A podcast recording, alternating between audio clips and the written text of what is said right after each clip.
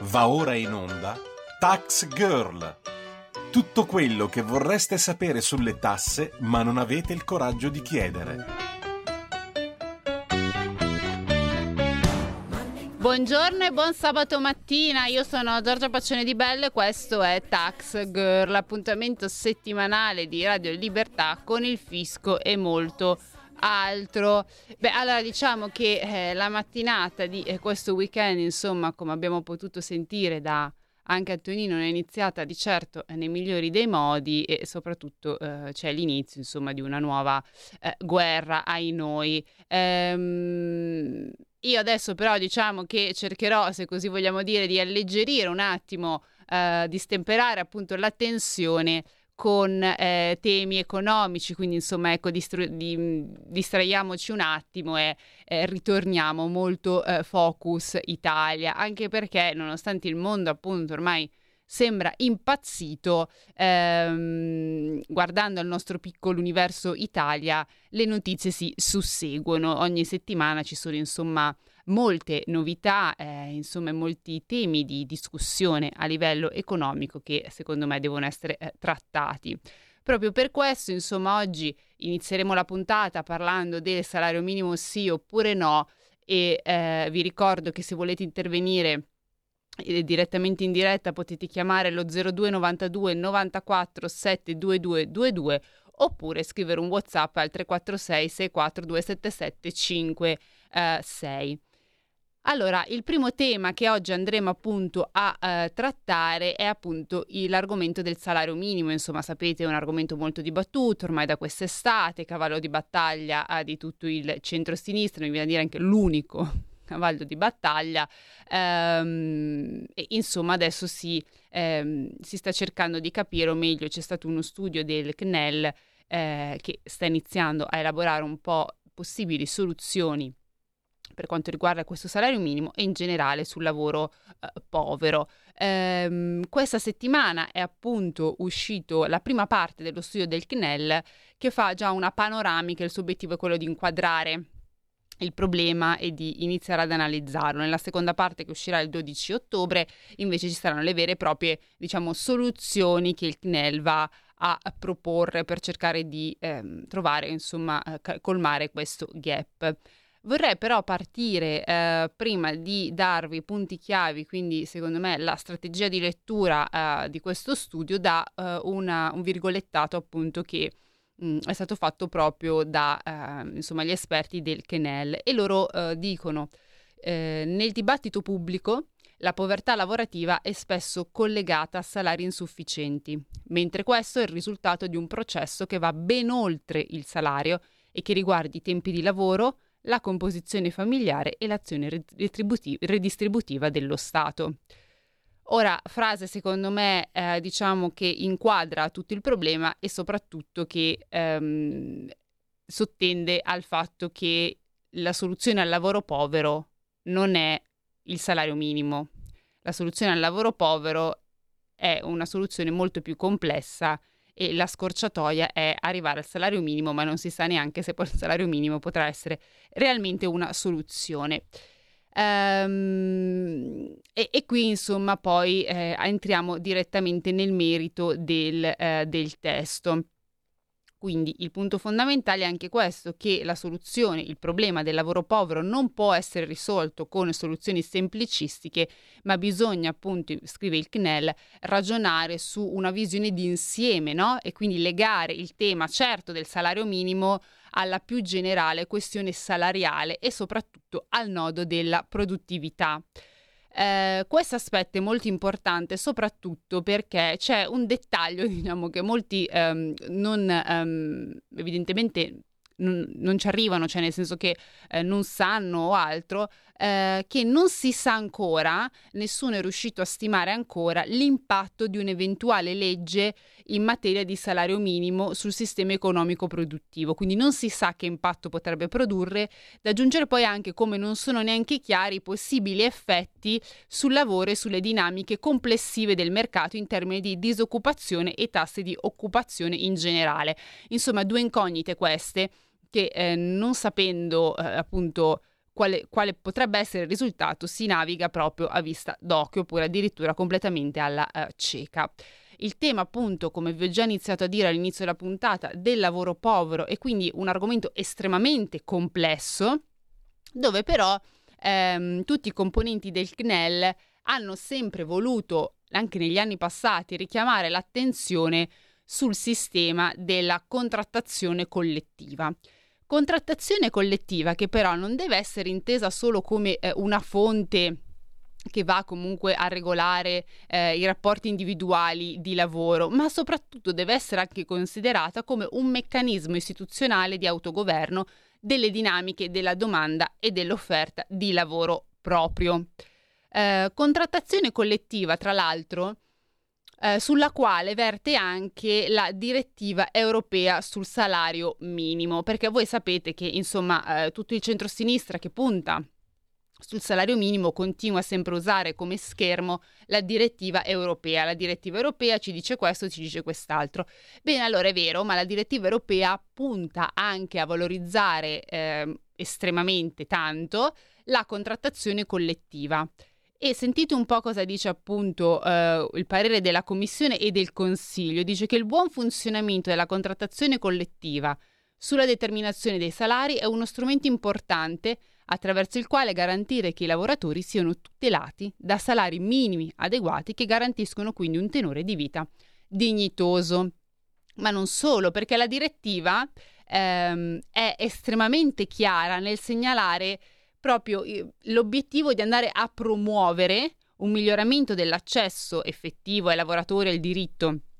insomma del, del salario eh, minimo eh, per garantire questo diritto c'è una netta preferenza di fondo per la soluzione contrattuale rispetto a quella legislativa. Che cosa significa? La soluzione contrattuale, quella che si ottiene tramite appunto eh, la, la contrattazione collettiva, mentre quella legislativa, che è quella meno amata, insomma, nella direttiva dell'Unione Europea è quella continua, su cui continua a puntare eh, l'ashline, quindi l'ipotesi del salario eh, minimo. Quindi se proprio dobbiamo mettere i puntini sulle i, quello che appunto dice eh, la eh, Commissione, insomma la direttiva sull'Unione Europea è focus sulla contrattazione collettiva, eh, meglio che si trova una eh, soluzione dal punto di vista contrattuale rispetto che a quella legislativa. E questo andrebbe già a escludere, diciamo, il salario, l'ipotesi del salario minimo a priori. Ma vi aggiungo anche un altro dettaglio, perché nella stessa direttiva ehm,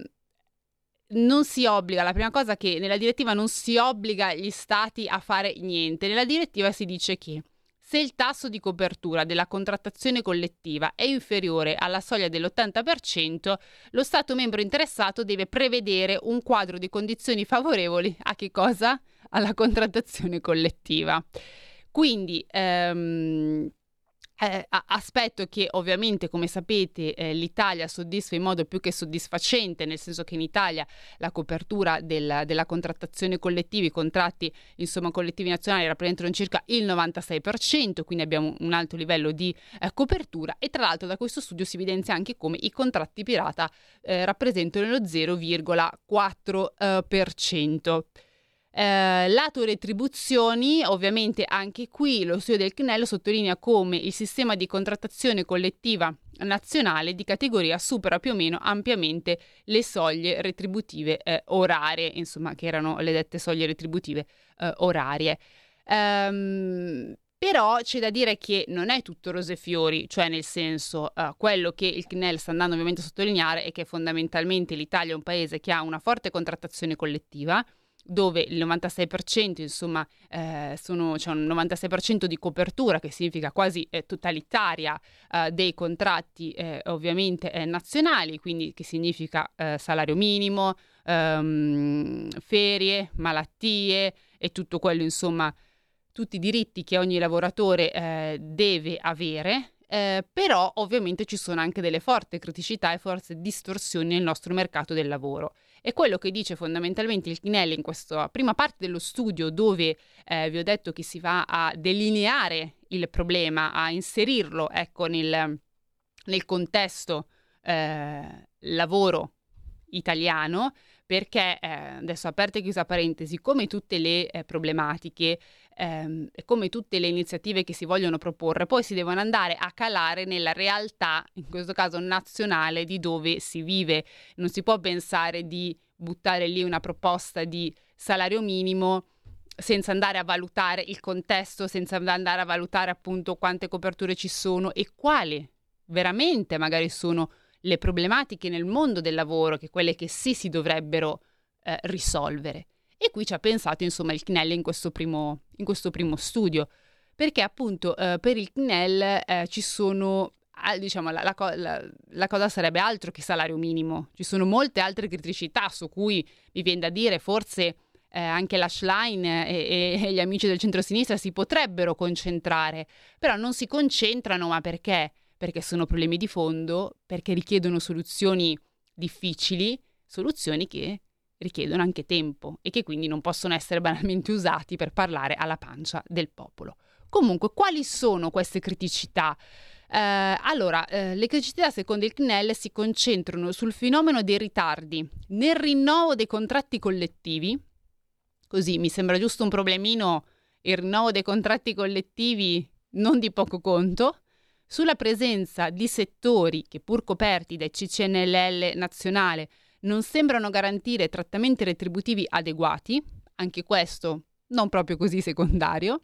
sulla diffusione di schemi contrattuali che escono dal campo dell'applicazione della contrattazione collettiva.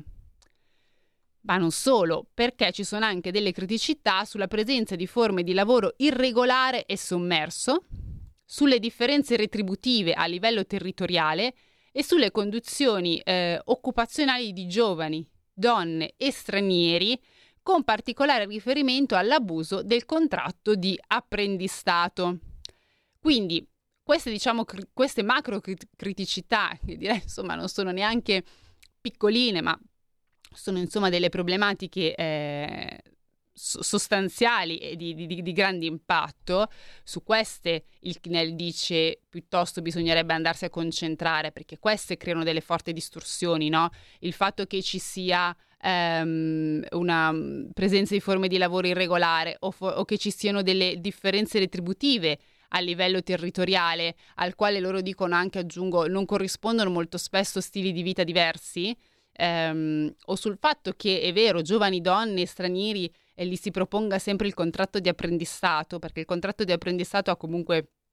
eh, fino, mi pare, 29 anni, quindi ha comunque un, eh, un'età abbastanza alta fino a quando lo si può eh, applicare. E eh, insomma, non, l'abuso di questo contratto, quindi eh, il, il, non garantire ai giovani donne e agli stranieri che vogliono regolarmente lavorare un lavoro dignitoso, questo è un vero problema non tanto l'inserire un salario, un minimo, un salario minimo, eh, quando in realtà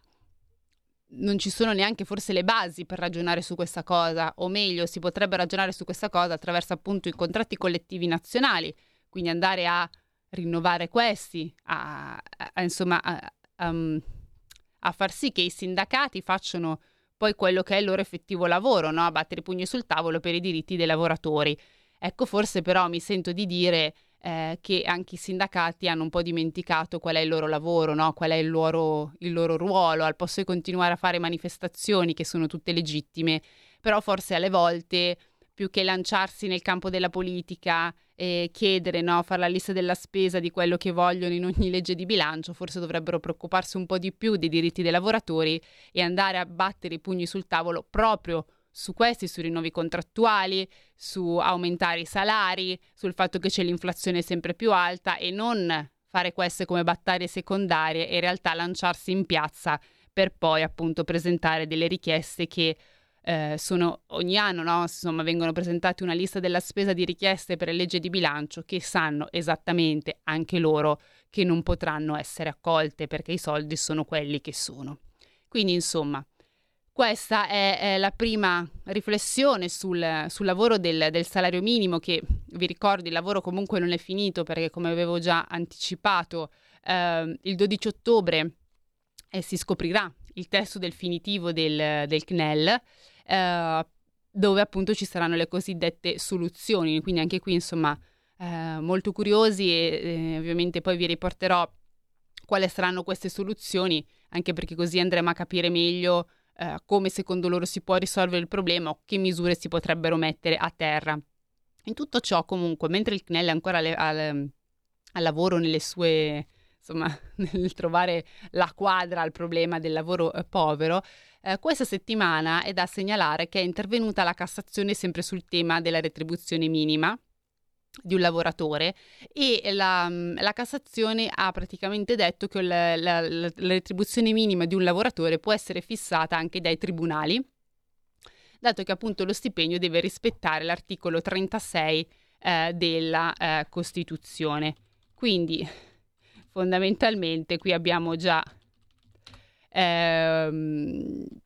una diciamo eh, pseudo presa di posizione eh, su quanto riguarda il, il salario dei, eh, dei, dei, lavoratori. Che cosa dice l'articolo 36 della Costituzione? Che il lavoratore ha diritto ad una retribuzione proporzionata alla quantità e qualità del suo lavoro e in ogni caso sufficiente ad assicurare a sé e alla famiglia un'esistenza libera e dignitosa. La durata massima della giornata lavorativa è stabilita da legge. Quindi fondamentalmente anche su questo tema molto delicato la Cassazione è intervenuta proprio questa settimana, quindi diciamo ehm, st- nello stesso, eh, un giorno prima del, del primo eh, del primo appunto report del, del, del CNEL, ma comunque sempre nella stessa settimana. Allora, adesso facciamo una pausa perché poi ovviamente eh, cambiamo, mm, cambiamo argomento e dopo la pausa, insomma, riprendiamo sempre a parlare questa volta di manovra.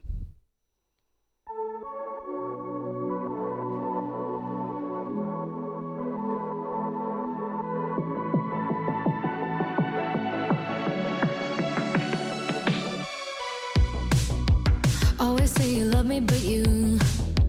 always make it all about you. Especially when you've had a few. Oh, oh yeah. All the things I heard from your ex. Now they make a whole lot of sense. Already feel bad for your next to have to put up with you. Oh yeah. Worked on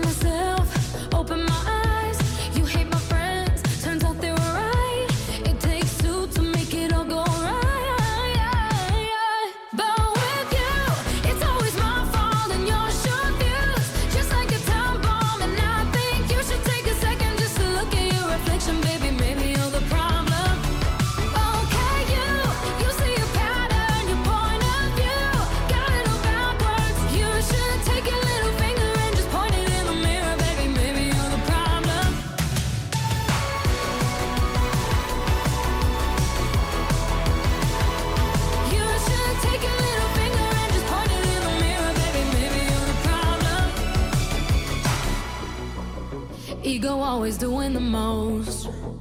Out of touch and not even close. Drama always follows you home, but I won't be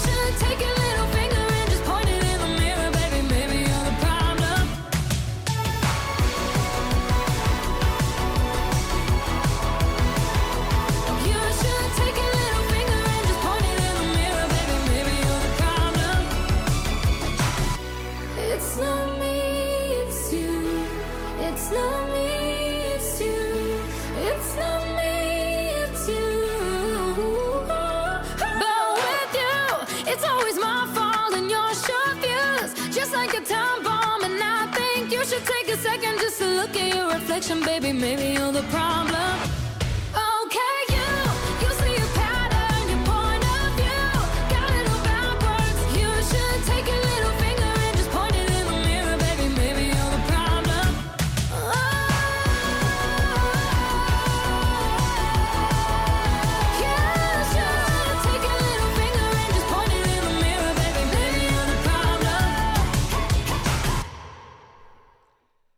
Allora, eccoci di nuovo in onda. Allora, eh, come vi ho insomma accennato, inizieremo a parlare ehm, dell'appunto manovra eh, e quindi di alcune eh, anticipazioni che insomma potrebbero essere contenute nella prossima eh, manovra oppure nel collegato direttamente fiscale. Di cosa sto parlando? Di una piccola, piccola insomma, neanche troppo piccola novità dal punto di vista eh, fiscale perché adesso io non so quanti di voi all'ascolto sono eh, partite IVE oppure sono diciamo dipendenti ma hanno eh, un secondo lavoro che quindi hanno appunto la, la partita IVA, ma c'è ecco una novità. Non so, ehm, anche, anzi no, so bene che a novembre, insomma, tutte le partite IVA all'ascolto era un calvario perché c'era insomma da, da pagare l'acconto delle tasse. Bene, allora, eh, per quest'anno, in realtà da quest'anno questo acconto non ci sarà più.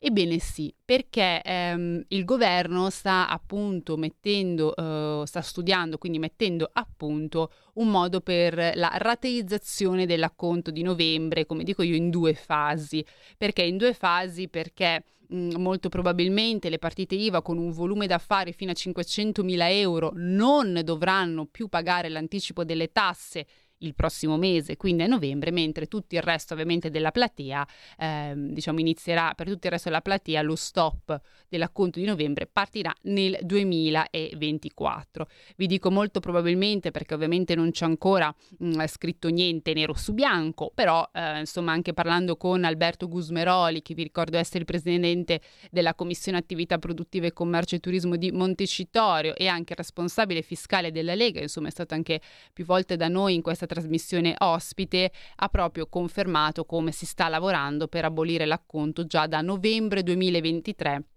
a beneficio ovviamente di milioni di attività economiche, quindi parliamo di artigiani, commercianti, liberi professionisti, eh, con anche, appunto, vi, vi, avevo già anticipato, l'ipotesi di estendere questo anche a dipendenti e pensionati con altri eh, redditi. Eh, l'idea, come vi ho detto, perché è collegata alla manovra, perché è quella di inserire questa novità direttamente nel decreto eh, collegato fiscale alla manovra in modo da iniziare ad alleggerire appunto il carico eh, burocratico immediatamente a più di 3 milioni di attività e insomma anche svariate migliaia di eh, contribuenti. Cosa succederà all'acconto? L'acconto di novembre andrà poi ad essere diluito in sei eh, tranche, quindi da gennaio a giugno 2024. Quindi eh, la, la, somma che si andava a pagare a novembre non si pagherà più tutta a novembre, ma spalmata appunto su sei mensilità. Ovviamente eh, si tratta di una mossa che andrà a dare insomma un livello di eh, respiro a diversi insomma contribuenti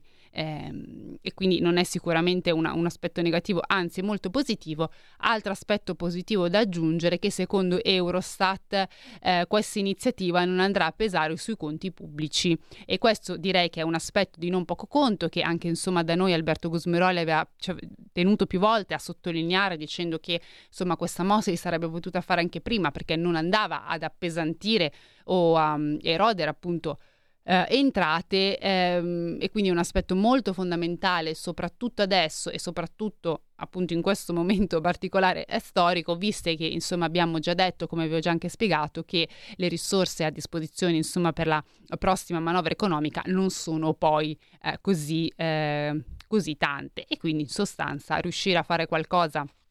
che eh, aiuti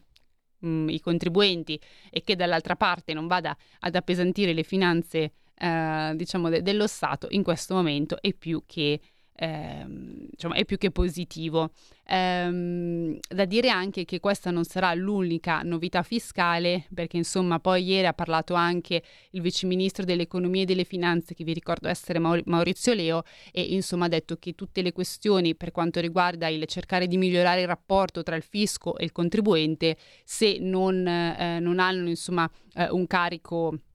economico, quindi non hanno un impatto insomma, economico per le casse dello Stato, si possono eh, fare entrare in vigore fin da gennaio 2024. Adesso vi devo rilasciare perché abbiamo appunto un, un tassativo e poi dopo però riprendiamo il discorso. Porta con te ovunque Radio Libertà. Scarica la app per smartphone o tablet dal tuo store o dal sito radiolibertà.net. Cosa aspetti? Polenta di rock. Ogni domenica dalle 21 la musica rock con il mic e il Pivi. Rock and roll col CH. E ricordas che Pulente virtuosa con Benios. Ehi tu, non trovi più il segnale di Radio Libertà sulla tua radio DAB? Non disperarti, risintonizza. Sì, ma come? È facile, tasto menu, poi scegli il tasto corrispondente alla ricerca automatica dei canali, attendi qualche minuto e tutte le stazioni DAB della tua zona saranno disponibili. Eccoci di nuovo in onda. Allora abbiamo un ascoltatore che tra l'altro ci scrive dalle Canarie prendendo in giro il sistema fiscale italiano dove dice qui non esiste a conto tasse, si paga annuale, ci si mette 15 minuti per fare la dichiarazione, proprio come in Italia. Eh, eh, esattamente. Allora, eh, insomma, avevo iniziato a dire mh, mm, la, la, la, prima novità eh, che ehm, insomma entrerà in vigore già da, dal mese prossimo, quindi già il mese prossimo stop a conto ehm, di, di, novembre per insomma, diverse, diversi contribuenti italiani e vi ho iniziato anche a dire che ieri anche Maurizio Leo ha iniziato a esporsi per quanto riguarda la delega eh, fiscale. Delega fiscale che io vi ricordo è stata approvata eh, a, a, fine agosto e, e dopodiché vi ho anche detto che eh, di fare attenzione quando insomma si sentiva anche durante l'estate diversi commentatori eh, che ne sanno quanto io ne so di calcio e chi mi ha seguito eh, diciamo quando abbiamo fatto le puntate sp- eh, sullo sport sa bene che io ne so di calcio pari a meno 10 da una scala da 0 a 10. Um, ehm, vi ricordo appunto che la delega fiscale è soltanto una cornice che dà le linee guida di massima ma non spiega assolutamente nel dettaglio come verranno applicate le, le norme quindi, insomma, chi quest'estate, i commentatori, insomma, poi i soliti, che hanno iniziato a dire che nella delega fiscale si faceva, che nella riforma fiscale si faceva questo e quest'altro, dicevano delle sonore, enormi bugie, facevano anche disinformazione, perché non lo potevano sapere neanche loro, nel senso che il, il governo sta ancora impegnato con i decreti attuativi, quindi di grazia, che cosa potevano sapere loro? Niente. E infatti e tutto questo per dirvi che la delega fiscale, appunto, la cornice è stata approvata a fine agosto e subito, immediatamente, eh, spiega Leo che lui ha immediatamente appunto costituito un comitato tecnico per l'attuazione della riforma composta da 13 commissioni di esperti in materia fiscale e tributaria che hanno già elaborato una serie di proposte sulle quali ovviamente poi il governo sta ragionando e lui dice anche che stiamo imprimendo una grande accelerazione a diversi provvedimenti per rendere il fisco più vicino ai eh, cittadini. Eh, sui tempi ovviamente di attuazione Leo ha poi spiegato come eh, ovviamente che le norme, come vi ho già iniziato a dire, che non richiedono copertura e che comunque vanno a semplificare il rapporto fisco e contribuente possono entrare in vigore già dal 1 gennaio 2024, per le altre insomma ci sarà lavoro aggiuntivo ed entreranno eh, in vigore più avanti. Tra l'altro vi vorrei ricordare che uno dei cardini eh, di questa eh, delega fiscale è proprio eh, semplificare i rapporti tra, quindi tra l'Agenzia delle Entrate, tra il fisco e i contribuenti. Questo anche in chiave di lotta contro l'evasione. E perché? Qual è il nesto tra le due cose? Allora, eh, partiamo dal fatto che, secondo appunto le ultime stime, il tax gap in Italia, quindi il mancato insomma, incasso fiscale, oscilla tra gli 80 e i 100 miliardi. E eh, Leo dice per cercare di andare a erodere, quindi a recuperare ehm, parte di questo, di questo gap, secondo lui e il governo bisogna agire ex ante, quindi non dopo, cioè non andiamo alla caccia degli evasori, ma prevenire. Non perché non si vogliano andare a perseguire gli evasori, ma perché, eh, che poi anche qui si fa veramente... Eh, non perché non si vogliano andare a perseguire gli evasori, ma perché il ragionamento è questo. Se in tutti questi anni in cui tutti hanno governato, ci manco gli alieni che ci governassero,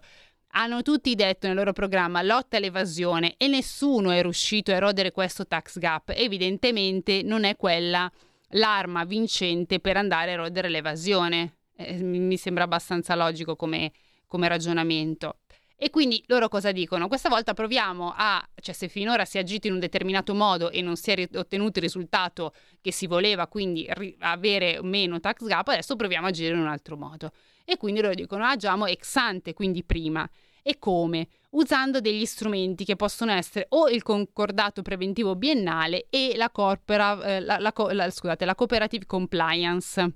Entrambe riguardano soprattutto i soggetti di maggiori dimensioni. Perché si vogliono puntare appunto sul concordato preventivo biennale sulla corporate compliance? Semplicemente perché dagli ultimi dati del MEF è emerso che solo tra il 2 e il 2,5% delle dichiarazioni fiscali sono oggetto di controllo. Quindi questo significa che voi capite bene che se solo il, 2, il 2,5% delle dichiarazioni fiscali sono controllate, significa che se uno dichiara il falso e non, non, viene, eh, non c'è la possibilità di andare a verificare, quindi poi di fare la sanzione, eccetera, eccetera. Ehm, con il concordato preventivo, che cos'è? Il concordato preventivo prevede fondamentalmente un accordo tra il fisco e il contribuente, dove viene fissata per due anni la base imponibile e dunque la quantità relative di tasse che eh, dovranno essere pagate. Ehm, questo tra l'altro eh, non incide sugli vari adempimenti fiscali e le varie dichiarazioni, nel senso che eh, ci si siede al tavolo con il fisco, si dice, mm, si decidono fondamentalmente in base a diversi, cioè non è che io dico pago, pago 10 euro, no, ci sono diversi strumenti che possono essere usati e poi insomma adesso ve li inizio ad accennare, si stabilisce comunque quanto si andrà a pagare nei prossimi due anni e si sa che si andranno a pagare, adesso dico un numero a caso, 10 euro di tasse eh, per, il, per, i prossimi due anni. Ehm, questo è riservato però soltanto ai redditi d'impresa e alle partite IVA e soprattutto ai professionisti che hanno ovviamente un, uh, un reddito estremamente alto, quindi non è fatto per, eh, diciamo, i, i, privati con, con redditi, passatemi il termine anche qui, normali. Eh, e questo perché appunto ha l'obiettivo di andare a cercare, almeno l'obiettivo di andare a aggredire quella parte di tax gap che appunto che ormai caratterizza il nostro paese. Vi ho detto che ovviamente ci sono eh, diversi strumenti con i quali si va a stabilire quale potrebbe essere eh, la, la, insomma la quantità di tasse da pagare nei prossimi due anni. E proprio su questo tema eh, che appunto i tributaristi, l'Istituto Nazionale dei Tributaristi ha, ha attenzionato il governo nel senso che si possono usare per esempio gli ISA e gli indici di affidabilità fiscale. Questi due strumenti però secondo appunto i tributaristi, quindi l'Istituto Nazionale, devono essere ri- rivisti e rettificati perché sono due strumenti che presentano diversi livelli di distorsione e che quindi di conseguenza se vengono uh, usati per andare a stabilire quante tasse si deve andare a pagare nei prossimi due anni potrebbero andare a produrre delle distorsioni e quindi andare a svantaggio ovviamente poi del eh, contribuente. Quindi gli ISA e gli indici eh, sintetici, eh, sintetici, gli indici di affidabilità fiscale, insomma bisognerebbe un attimo rivederli e poi in base a questo si va appunto insieme all'Agenzia delle Entrate e capire quanto si andrà a pagare nei prossimi eh, due anni. Altri temi, eh, questo qui diciamo che riguardano uh, più nell'ottica anche uh, diciamo il contribuente comune, quindi non solo l'impresa, eh, sono appunto eh, sempre in quest'ottica. Tenete conto che eh, appunto il macro tema di questa delega è rivedere il rapporto tra fisco e contribuente in modo da ridare più diciamo forza contrattuale al contribuente rispetto al fisco perché finora il rapporto è stato molto sbilanciato verso un fisco che ha molto più potere verso un contribuente e di conseguenza il contribuente che era costretto a uh, a, insomma, a sottoporsi dico alle angherie del fisco, però per farvi insomma capire un rapporto che non è 50-50, ma è un 80, esatto, molto sbilanciato. Quindi e eh, quindi bisogna andare anche a rivedere, secondo Leo, eh, il meccanismo di riscossione e le relative sanzioni. Allora, sul primo, quindi per quanto riguarda le riscossioni, Leo ha proprio detto fuori dai denti che bisogna ripensare totalmente il meccanismo perché ormai abbiamo raggiunto livelli abnormi, cioè si parla circa di 1153 miliardi e l'obiettivo è quello di andare a cercare di smaltire questo magazzino fiscale delle cartelle eh, e lo vogliamo fare, dice appunto Leo, vi cito il virgolettato, in modo tale da poter individuare realmente quelli che sono i carichi fiscali che possono essere recuperati. Questa, sorta, questa storia del magazzino fiscale, anche qui eh, molto spesso passa male, passa come uno, ah, non si vogliono andare a, a chiedere mh, mm, le, mm, le, le, insomma, le, le le sanzioni o comunque non si vuole andare ad aggredire l'evasione. Il problema del magazzino fiscale è che in magazzino fiscale ci sono anche delle cartelle che magari sono collegate a persone decedute. eh, il fisco ha in pancia e, e non è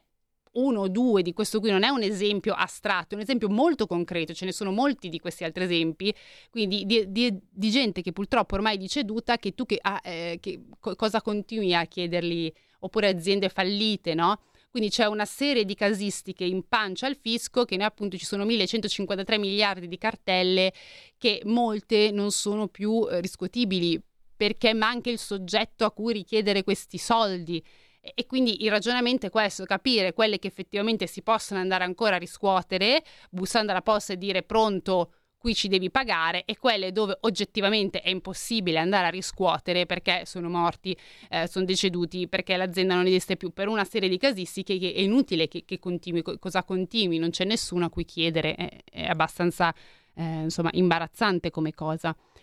Per quanto riguarda le sanzioni, ehm, qui il focus è particolarmente su quelle amministrative. Il viceministro appunto dell'economia sottolinea come quelle attuali sono, essere, cioè sono eccessivamente pesanti, nel senso che molto spesso le sanzioni non sono commisurate al reato fiscale che si commette, molto spesso in Italia sono eccessive, e l'obiettivo appunto è andare a quelle di riportarle ai livelli europei, quindi di, di uniformarle Esatto, anche qui ai, agli standard europei. Quindi anche qui quando inizierete a sentire ah si vogliono togliere le sanzioni, si vuole no, perché si vuole semplicemente andarle a standardizzare ai livelli europei. Quindi a meno che tutti in Europa siano tutti un ammasso di paesi che favoriscono l'evasione, che ti dico, alcuni ci sono anche dei paradisi fiscali, ma ce ne sono 3-4, tutti gli altri ovviamente membri dell'Unione Europea non lo sono, a meno che quindi questo nel caso in cui sentirete che ah, si vogliono togliere le sanzioni, eccetera, saprete già che sono una serie di bugie una dietro l'altra. Molto probabilmente si dicono anche queste inesattezze, molti commentatori le dicono perché non hanno la contezza della materia fiscale, fa, fanno i tuttologi e parlano dall'immigrazione alla pandemia di Covid, al fisco come se fosse tutta la stessa cosa. Il risultato è che poi si va in televisione e si dicono delle fregnacce, perché questa è la parola che si deve usare. Allora, um, Dopodiché, ultima notizia, sempre fisco e poi con Leo la chiudiamo qui perché Leo ha anche detto che ha intenzione di portare in Consiglio dei Ministri per poi iniziare l'iter appunto parlamentare una serie di provvedimenti. Eh, una serie di provvedimenti soprattutto anche legati alla fiscalità internazionale, fiscalità internazionale per andare poi a adempiere ad alcuni obblighi che derivano dalla uh, direttiva comunitaria. Non so se vi ricordate, adesso vi dico questa cosa, Global Minimum Tax, che è uscita dall'Ocse. Che cos'è? Non so se quanti di voi se la ricordano. La Global Minimum Tax uscita dall'Ocse diversi anni, un paio di annetti fa, mi pare, adesso vado a memoria, però sì, non è l'anno scorso, un paio di annetti fa, è il, um, si è deciso un'imposta del 15% per le multinazionali, per cercare insomma di andare a tassare le multinazionali, specialmente quelle americane, ehm, per farli pagare anche delle tasse nei paesi come l'Italia o insomma altre. Eh, se voi mi chiedete se è una mossa che porterà grandi risultati, no, nel senso che la Global Minimum Tax è proprio, mh, mm, ma anche secondo diversi studi del Fondo Monetario Internazionale e anche dei gruppi di approfondimento OXE proprio sul BEPS 2 che è un, appunto questo progetto che contiene anche la Global Minimum Tax fondamentalmente quello che vanno a evidenziare è che eh, questa nuova iniziativa non, non, smuoverà più di tanto le acque, nel senso che le multinazionali riusciranno sempre a eludere anche questi eh, accordi e soprattutto eh, c'è la netta sensazione che non tutti i membri dell'Ocse andranno ad applicare quanto insomma è stato, eh, è stato deciso e che quindi è una sorta di pannicello caldo che non farà insomma né caldo né freddo giusto una, eh, per avere una, una, bella immagine ecco, di copertina, ma nella sostanza le multinazionali continueranno a eludere il fisco. Questo per darvi anche una buona eh, notizia, visto che, che, siamo, che siamo, in vena del, del, sabato mattina dove io vi rallegro sempre all'inizio del vostro uh, weekend. Mm, e di conseguenza l'ultima cosa che poi si vuole andare anche a fare, appunto portare in CDM, le ho detto, è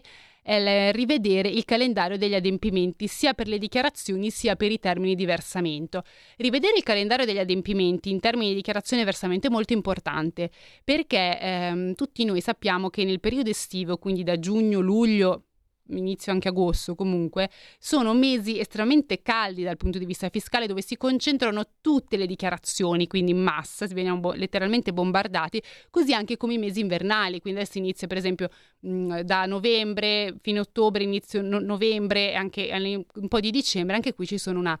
Eh, valangata tra dichiarazioni, termini di versamento, insomma e tutto. Quindi andare a rivedere il calendario degli adempimenti in ottica anche qui eh, age- agevolata per i contribuenti e capire anche come organizzarlo in modo più intelligente, anche questo insomma mi sembra una mossa eh, molto, eh, molto azzeccata di questo eh, governo. Ma adesso andiamo, Fede, andiamo in pausa così poi finiamo con l'ultima good news eh, del sabato.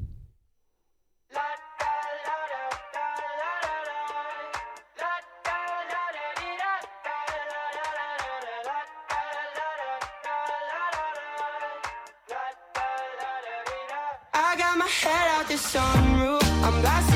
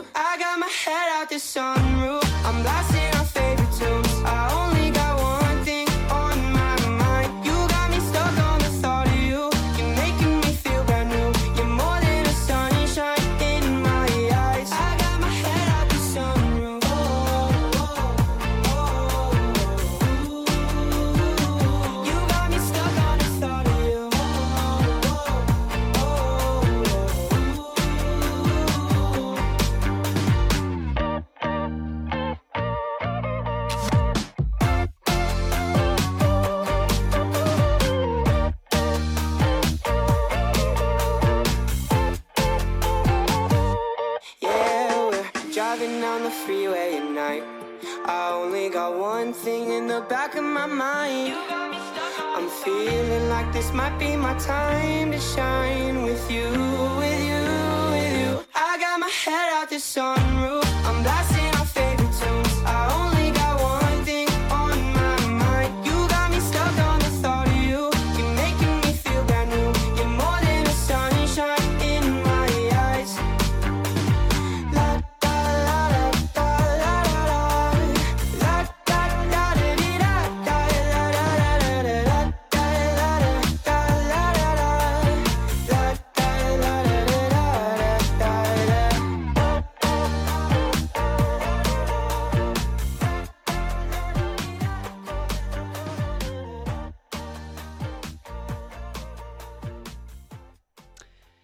Allora eccoci di nuovo in onda, pronti per l'ultima eh, parte appunto di Tax Girl e finiamo eh, con una um,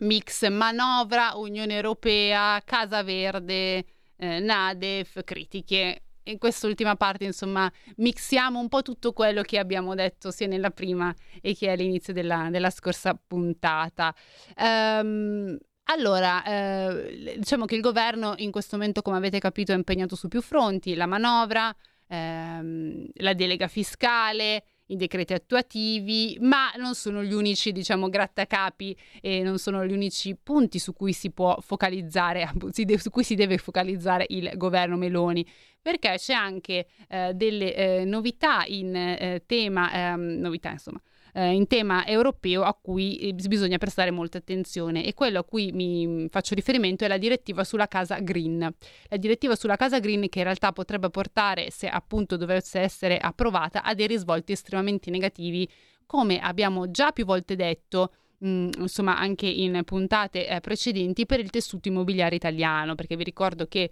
il tessuto immobiliare italiano è particolare rispetto al, eh, al, a, a, tutti gli altri partner europei, soprattutto ai paesi del nord. Insomma, noi abbiamo una cultura della casa estremamente diversa. Uh, abbiamo insomma il fatto di dover, cioè dover, noi vogliamo comprare casa, fa parte della nostra mentalità, al nord invece sono più pochi proprietari eh, e molti insomma vivono in affitto, quindi c'è, abbiamo un patrimonio anche storico, artistico e immobiliare, insomma una certa, eh, una certa importanza, quindi abbiamo insomma un quadro eh, molto diverso dalla eh, maggior parte dei paesi che fanno parte dell'Unione Europea. Il 12 ottobre, quindi insomma una data settimana prossima, settimana prossima il 12 ottobre, scusate che facciamo un controllino sui stili, il 12 ottobre giovedì prossimo, prima che vi dicevo eh, giorni a caso, comunque il 12 ottobre, quindi settimana prossima, eh, i rappresentanti del Parlamento della Commissione e del Consiglio dell'Unione Europea quindi si riuniranno per discutere appunto e decidere il futuro della direttiva della Casa Green e sarà una riunione fiume, quindi molto probabilmente si eh, raggiungerà un po' il punto e, e questo ovviamente ha allarmato soprattutto Confedilizia che appunto ha detto che c'è il rischio che si possa arrivare ad una approvazione con il testo attuale che non è appunto particolarmente eh, favorevole. Quindi questo è un'altra urgenza, è un altro campanello d'allarme su cui appunto il governo eh, Meloni si deve, eh, deve, spostare il focus e anche qui lavorare per cercare di eh, limitare nel caso e evitare le possibili implicazioni negative per l'Italia. Dopodiché ehm, vi volevo dare anche un'altra piccola perla per quanto riguarda la legge di bilancio, perché avrete sicuramente letto che all'interno della NADEF eh, c'è un richiamo eh, che tutti gli anni ormai, insomma, è un po' un mantra. La Commissione europea fa al, um, all'Italia è quella di usare il catasto per aumentare la tassazione sull'immobile, nel senso che la, la, la frase che loro dicono è bisogna diminuire le tasse sul lavoro e aumentare quella sugli immobili, quindi usare l'introito, il maggior introito della, della tassazione sugli immobili per diminuire la tassa sul eh, il peso fiscale appunto sul eh, lavoro. Ovviamente questa è una, la solita raccomandazione che viene fatta ogni anno, quindi ogni anno c'è questa qui che ovviamente è finita nella, nella NADEF, eh, però c'è anche da dire e vi ricordo che anche qui abbiamo fatto puntate su puntate come in realtà questo governo di centrodestra si è sempre opposto alla, a, a un poss- una possibile revisione anche solo dei valori catastali. Io vi, vo- vi voglio fare, un, fare, fare un salto indietro, insomma, di ormai quasi un annetto, eh, quando c'era Draghi al governo e lo stesso Draghi aveva iniziato il lavoro sulla delega fiscale e essendo una maggioranza variopinta eh, era stato inserito, si voleva inserire appunto una revisione dei valori catastali nel testo e per la prima volta tutto il centrodestra, compresa anche Fratelli d'Italia, che era l'unico paese, che vi, eh, paese l'unico partito che vi ricordo essere all'opposizione con il governo Draghi, si era unito ad il centrodestra e avevano insomma fatto uh, muro perché non volevano che eh, appunto la, fosse inserita questa revisione dei valori catastali nel testo della, uh, della delega fiscale uh, made Draghi. Delega fiscale insomma Draghi che poi sappiamo che non è arrivata a conclusione anche perché poi il governo insomma Draghi è finito e, e, poi sono state le elezioni appunto ha vinto uh, Giorgia Meloni insieme al centrodestra e quindi insomma poi si è instaurato un nuovo um, un nuovo governo con una nuova maggioranza che ha portato avanti il suo giustamente testo di uh, delega uh, fiscale. Uh, le critiche, allora, um, le critiche ovviamente arrivano uh, dalla, dalla, manovra, dall'opposizione, eh, si accusano praticamente il governo di non investire, ormai il mantra è di non investire appunto sta, uh, abbastanza sulla sanità pubblica e di non avere appunto una uh, visione. Anche il leader della CGL Maurizio Landini accusa appunto la, il governo di non avere né coraggio né eh, visione, questo ovviamente perché prima vi dicevo Ognuno poi è libero di fare tutte le manifestazioni che vuole, di esprimere le proprie opinioni come e quando ritiene più opportuno, ma ecco, molto spesso magari ci dovrebbe focalizzare molto di più, essendo un sindacato, sui diritti dei lavoratori che eh, andare in piazza o fare tanto la lista della spesa se poi non ci si riesce a concentrare sul proprio core business, come dicono eh, molti imprenditori. Eh, dall'altra parte ovviamente eh, c'è il governo che ha più volte sottolineato, come anche vi ho